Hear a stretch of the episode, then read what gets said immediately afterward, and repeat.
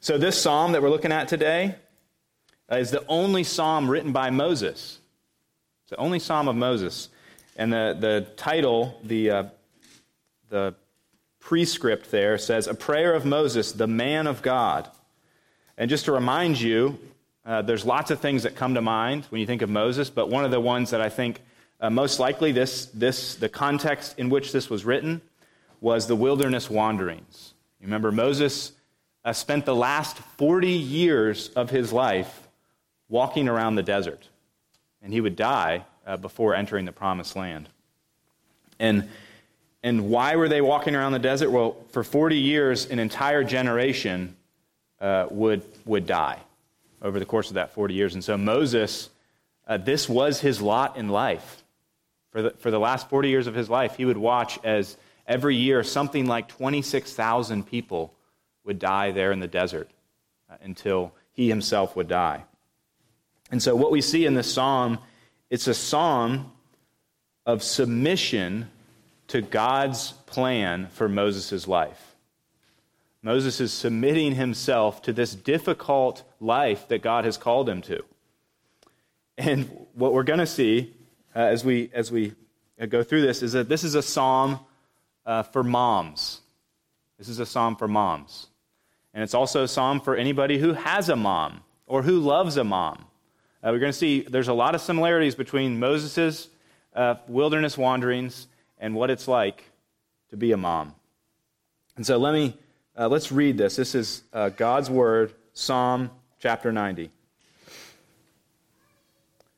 Lord, you have been our dwelling place in all generations. Before the mountains were brought forth, or ever you had formed the earth and the world, from everlasting to everlasting, you are God. You return man to dust and say, Return, O children of man. For a thousand years in your sight are but as yesterday when it is past, or as a watch in the night. You sweep them away as with a flood. They are like a dream, like grass that is renewed in the morning in the morning it flourishes and is renewed. In the evening it fades and withers. For we are brought to an end by your anger. By your wrath we are dismayed. You have set our iniquities before you, our secret sins in the light of your presence. For all our days pass away under your wrath. We bring our years to an end like a sigh. The years of our life are 70, or even by reason of strength, 80 yet their span is but toil and trouble. They are soon gone, and we fly away. Who considers the power of your anger and your wrath according to the fear of you? So teach us to number our days, that we may get a heart of wisdom. Return, O Lord, how long? Have pity on your servants. Satisfy us in the morning with your steadfast love that we may rejoice and be glad all our days. Make us glad for as many days as you have afflicted us, and for as many years as we have seen evil. Let your work be shown to your servants, and your glorious power to their children. Let the favor of the Lord our God be upon us, and establish the work of our hands upon us. Yes, establish the work of our hands. This is God's word. Let me pray. Lord, now as we turn our attention uh, to understanding and applying this psalm to our life, would you help us? Uh, God, we know that you are here. Holy Spirit, you are here and you live in your people. And so we ask that you would apply the word to our hearts, uh, that we, we wouldn't just hear it, but we would actually do it. We would live like what you say is true. Give us faith, Lord. Give us soft hearts to believe and to receive your word. I pray this in Jesus' name. Amen. Author K.J. Ramsey uh, spent, she has spent the last 14 years of her life uh, suffering from an autoimmune disorder for which there is no cure. And she writes a book about uh, what it's like to suffer from this, this disorder in which she has chronic pain, um, chronic illness, and there's, there's no hope. It's never going to change. She has no reason to think it will ever change, aside from a miracle. And this is how she starts her book. Her book, which is called uh, This Too Shall Last. This Too Shall Last. She says, This book is not a before and after story.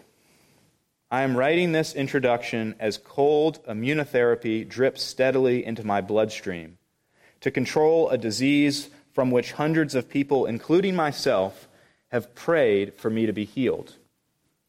With an IV in my hand, nausea on my lips, and a room full of other sick people in my view, I'm well aware that some diseases aren't healed. Some hard things stay in our lives until Jesus returns. So I'm here to tell a story from the middle, where so many of us live, yet so few describe.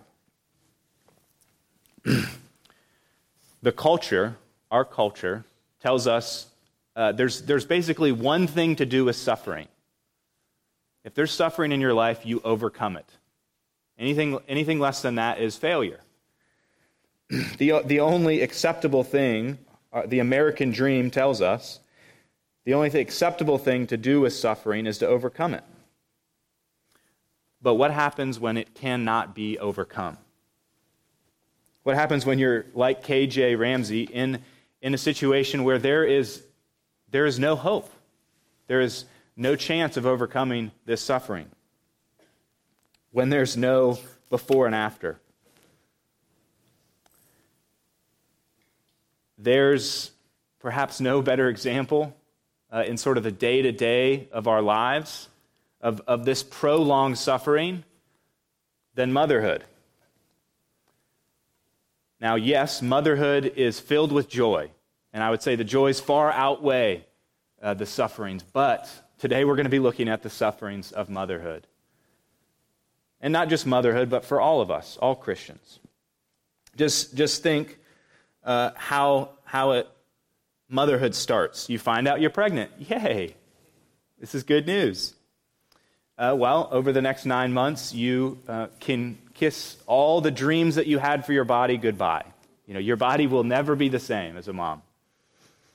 Uh, then, if by God's grace you give birth and you have a healthy baby, the most precious thing in your life, which you've always taken for granted, will disappear. And that's sleep. And it's gone. It's gone.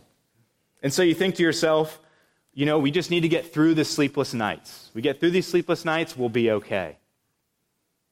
Well, then comes the, the whiny toddler years, which is where we are now. And in those years, you think if we can just get through these years, it'll be okay. And then you get into the rebellious teenage years. You think if we can just get through these years as parents, as a mom, then, then we'll be okay. And then your kids, they grow up, they move out of the house, and, and, and every time, even as adults, when you see your kids suffer, your heart is right there with them still suffering. And so at some point, as a mom, you have to realize that the suffering that comes with motherhood, it is not temporary. It's, it might change shapes, but you will always, your heart will always suffer with your children. Moses, Moses was like a mom. He was like a mom to about one million kids. How do, how do I know this? Let me prove it to you. Well, Moses constantly had to deal with the nagging of his children for food. We, want, we don't like what you're giving us. We don't like this. We're hungry. We're thirsty. We want more. We don't like the bread from heaven. We want meat. We don't like the meat. We want the bread. Back and forth, back and forth. What else did Moses have to deal with? His job, literally for 40 years, Moses' job as judge of Israel was to settle fights between one million children. He had to settle fights all day long, settle disputes. You can go read about this in Exodus and Numbers. for Moses, there would be no before and after. There was no before and after. He, his life would end, not in the promised land, but in the wilderness. So Moses, like, like all you moms, is a guy who's no stranger to suffering. So wh- whether you're mom or not, at some point you will find yourself in hard circumstances which are not going to go away in this life. In times like these, what, what do we ask God for? You know, we're, we're so good and we're so used to saying, God, would you please change my circumstance? But what about when the circumstances are not going to change? What do we say to God then? And so we're going to look at six things. Six things to ask God for when your circumstances don't improve. And my goal is to go through these very quickly, because there is six of them. Let's look there, starting in verse 1. Uh, the first thing we're asking God for is we're, we're asking Him for a God's eye view. We want to see things from His perspective. Look at verse 1. Lord, you have been our dwelling place in all generations. Before the mountains were brought forth, or ever you had formed the earth and the world, from everlasting to everlasting, you are God. Moses, he's, he's taking his eyes off of his circumstances and he's fixing them on God, and he's saying, Wow, God, you exist forever, all the way back, and forever, all the way forward. You have no start and no end. God exists outside of time. He's bigger than us. He's eternal. He's not like us. He goes on You return man to dust and say, Return, O children of man. For a thousand years in your sight are but as yesterday when it is past. Moses is saying time is different for God. God stands outside of time. We're told that a thousand years, a thousand years for us, for God, is like yesterday. Boom, it's over. and then he contrasts uh, God with us. Unlike God, our lives are remarkably short. Look at verse 5. He says, You sweep them away as with a flood. They are like a dream, like grass that is renewed in the morning. In the morning it flourishes and is renewed, and in the evening it fades and withers. He, he's comparing our lives, our entire lives, to a dream. You know, when you wake up in the morning, you're like, what was that thing I dreamed about last night? He's saying that's what our lives are like. Or, or he compares it also to grass. And in this image, it's like grass that's, you know, strong in the morning. And then when the hot sun comes out, by the end of the day, it's, it's withered, it's dry. I think of the, the grass clippings in your lawn. You know, they're just sitting there and they just wither up. He goes on to say, you know, we, we live to be 70, and if you're really strong, maybe you'll live 80, 90, more than 80 years. Mo- Moses is, is, looking, fixing his eyes on God, and, and gaining a perspective. And as he does this, he concludes, if you look down there at verse 12, he concludes with these, with these words So teach us to number our days that we may get a heart of wisdom. Teach us to number our days. Don't act like you're going to live forever. Don't act like you're going to live forever. Uh, generation after generation has come and gone on this earth. A hundred years from now, none of us will be here, except for maybe some of the babies in the nursery. generation after generation has come and gone. Let me apply this again specifically to the moms. Moms, are you have you numbered your days as a mother? What I mean is, is soon your child will grow up and be on their own. And your job as a mom is, not uh, just to care for them now, but to, to care for them with a vision for the future. To know that someday I want my child to be on their own, self sustaining. And not even self sustaining, I want them to actually be able to take care of me when I'm old and to raise their own children and their own grandchildren. We need this God's eye view of generation after generation. This brings us to point two. What, what should we ask God for when circumstances don't improve? We need to ask Him for mercy. what I mean here is first, we need to ask for mercy. Um, it is okay to ask for Him to change our circumstances, but we also need to ask Him for mercy from our own sins. Look at verses uh, 7 through 11. We'll just touch on a few of these. For we are brought to an end by your anger. By your wrath we are dismayed. You have set our iniquities before you, our secret sins, in the light of your presence. Here, Moses sees that God, God sees all of our sins. They're right there in front of him. He cannot ignore them. And actually, five times in this passage, Moses mentions God's anger or wrath. What, why all this talk about anger? Well, in, in a very real sense, uh, we, all, we all have a chronic illness. Uh, just like K.J. Ramsey, the author of this too shall last, we all have a chronic illness. We're all headed towards death. to say it another way, death is one circumstance, one circumstance that will never change. And we're all headed there for the same reason our sins and the sin of our forefather Adam. But Moses, he, he knows that God is merciful, so he cries out to him in verse 13. He says, Return, O Lord, how long? Have pity on your servants. He's saying, Lord, give us better than we deserve. I know we don't deserve this, but would you give us better than, than what we deserve?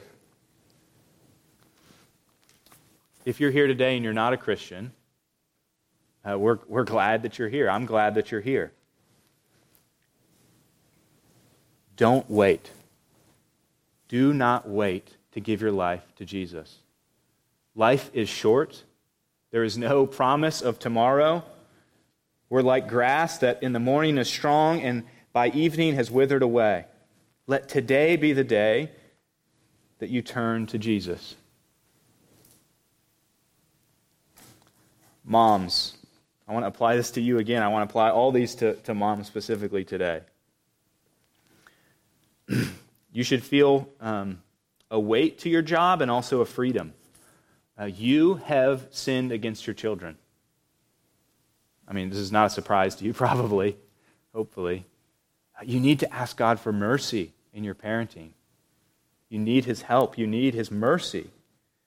Not only for yourself, but you need to pray and ask God for mercy on your children, that He would not give them what their sins deserve.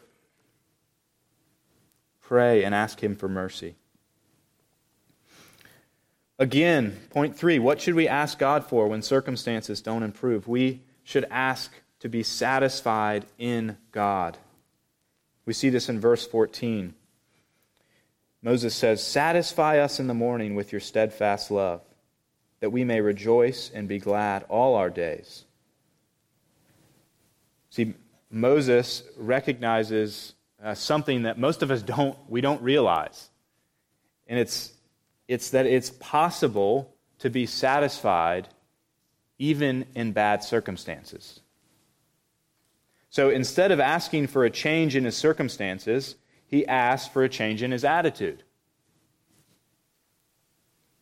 And this, this change of attitude comes only by finding our satisfaction in God. And so he says, Satisfy us in the morning with your steadfast love.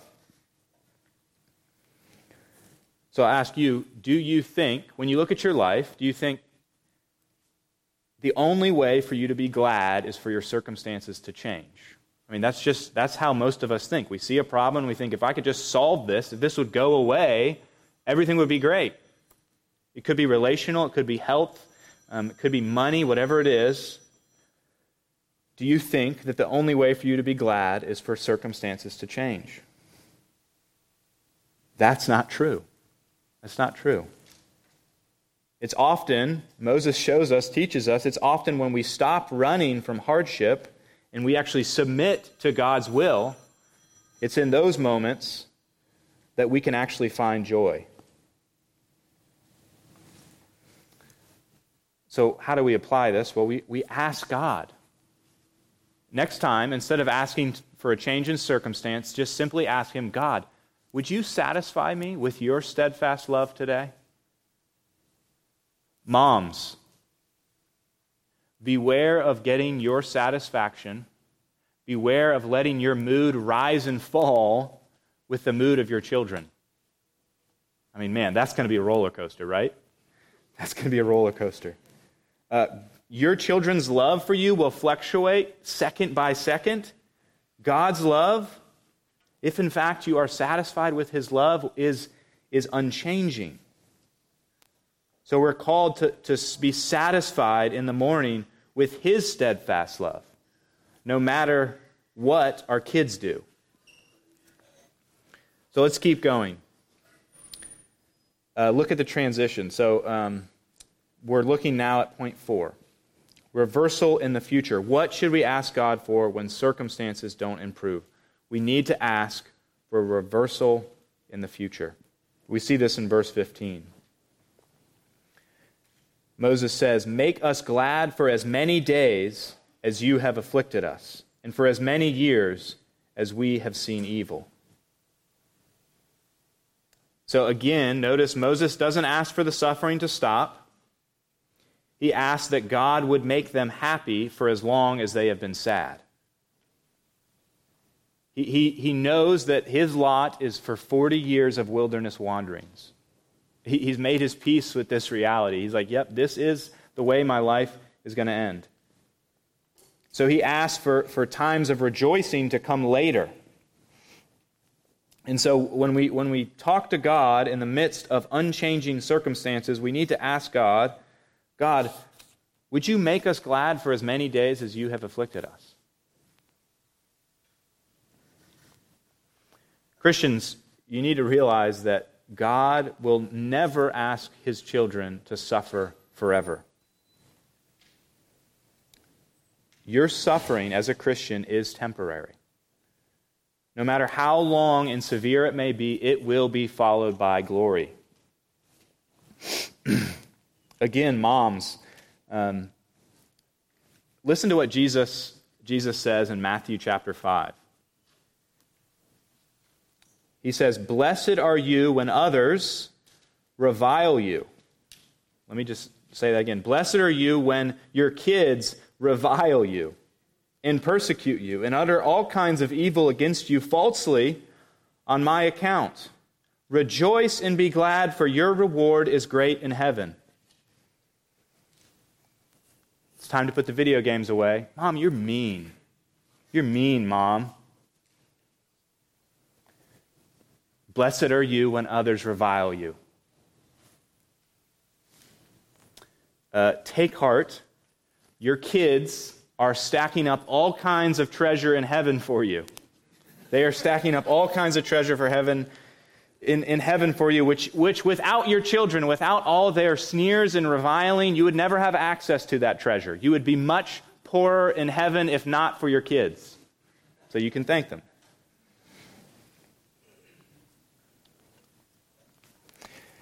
Let's keep going. What should we ask God for when circumstances don't improve? and actually want to take these last two, uh, these last two points together. First, we ask for a glimpse of his master plan and for favor on our work. We see this in verses 16 and 17. Let your work be shown to your servants, and your glorious power to their children. See, Moses is asking to witness God's power. Uh, he, he understands that his suffering, his wilderness wandering, fits into a much larger plan, a master plan that God is weaving throughout history. And he's asking God, he's, he says, God, would you show us? Would you let us have a glimpse of what you're up to?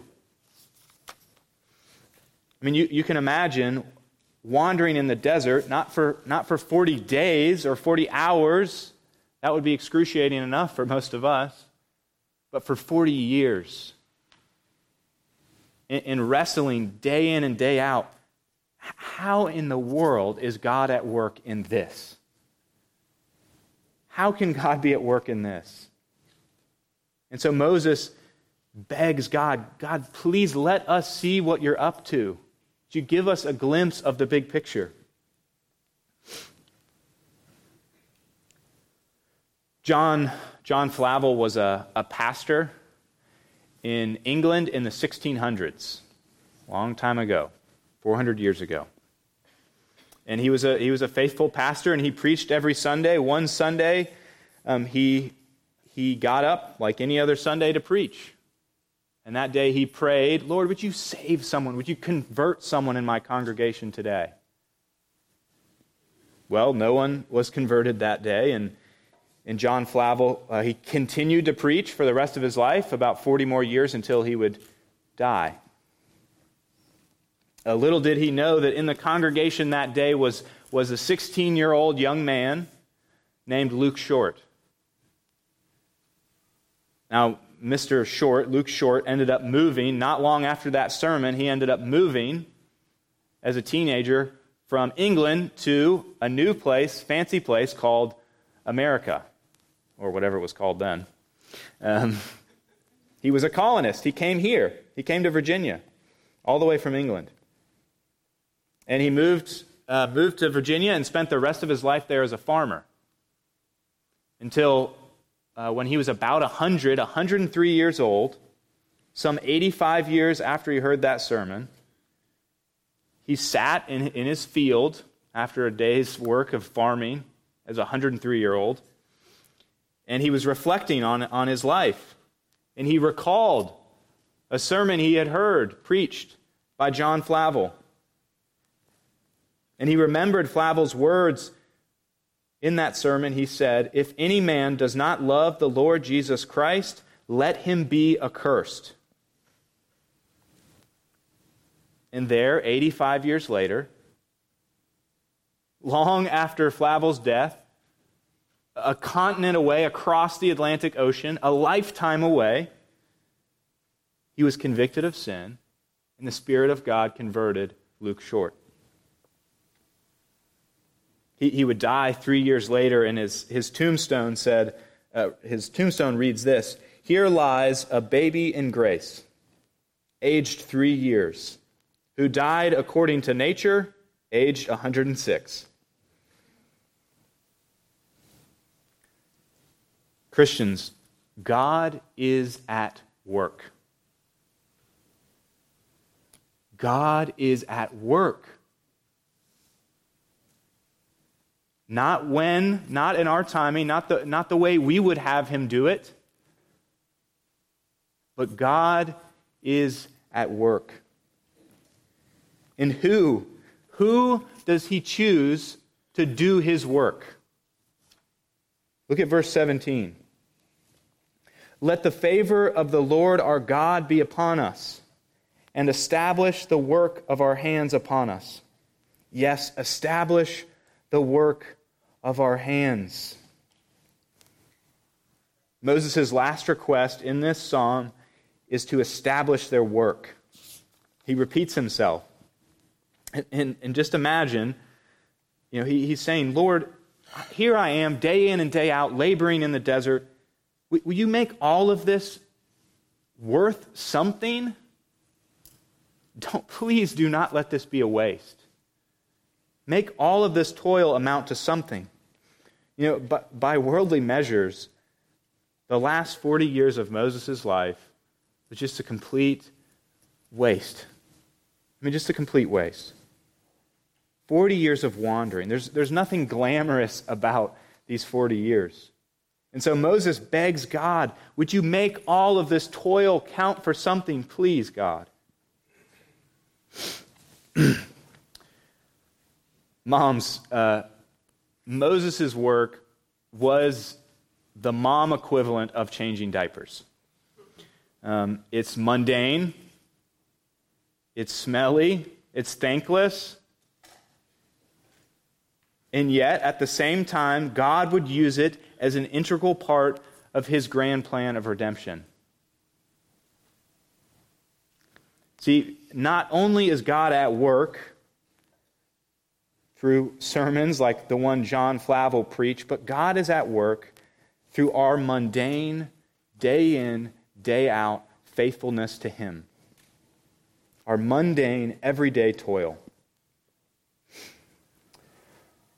Uh, one of my favorite authors, his name is uh, Doug McKelvey. He has a um, something called Every Moment Holy. He's written this book, Every Moment Holy.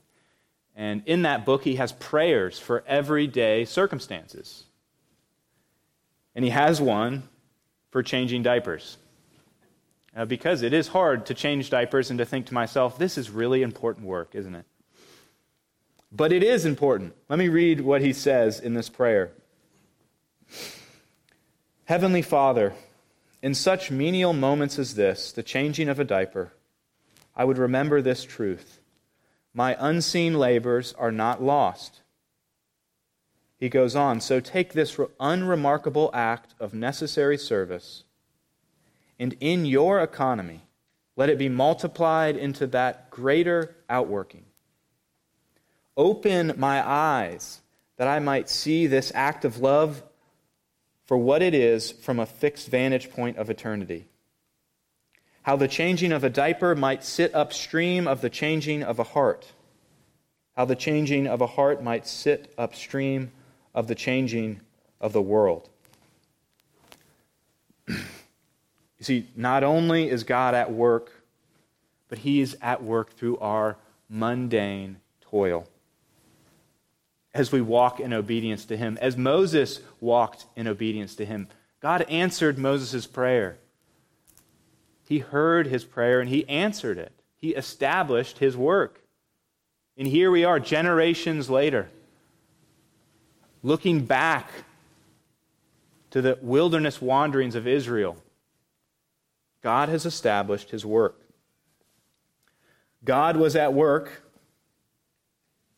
when Joseph was sold into slavery in Egypt. He was at work when Joseph did his chores in Potiphar's house. When he, when he took care of the prisoners in that prison he was wrongfully thrown into.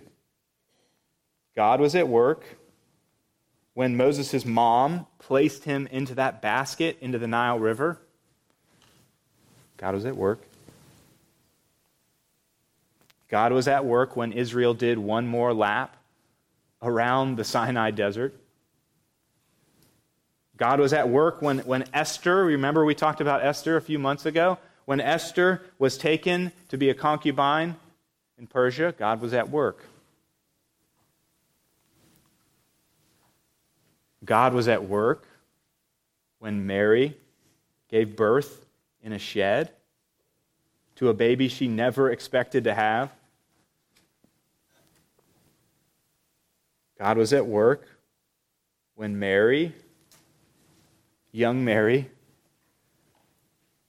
woke up and got out of bed for the third time that night to nurse her little baby boy. God was at work. And God was at work years later when that same Mary would watch her son be pinned to a tree for my sins and yours. Christian, when your circumstances don't change, you need to know God is at work. Not later, not when things get better. Right now, He's at work. In your suffering, in your toil. No matter how impossible it is to see, God is at work.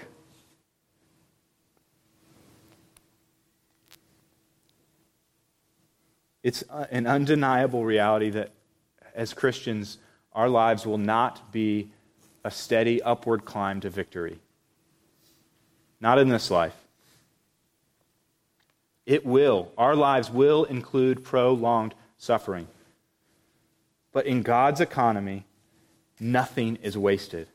No pain, no toil, no suffering will be wasted. God will take your toilsome work and he will establish it as a perfect part of his plan of redemption. This is really good news. Let's pray.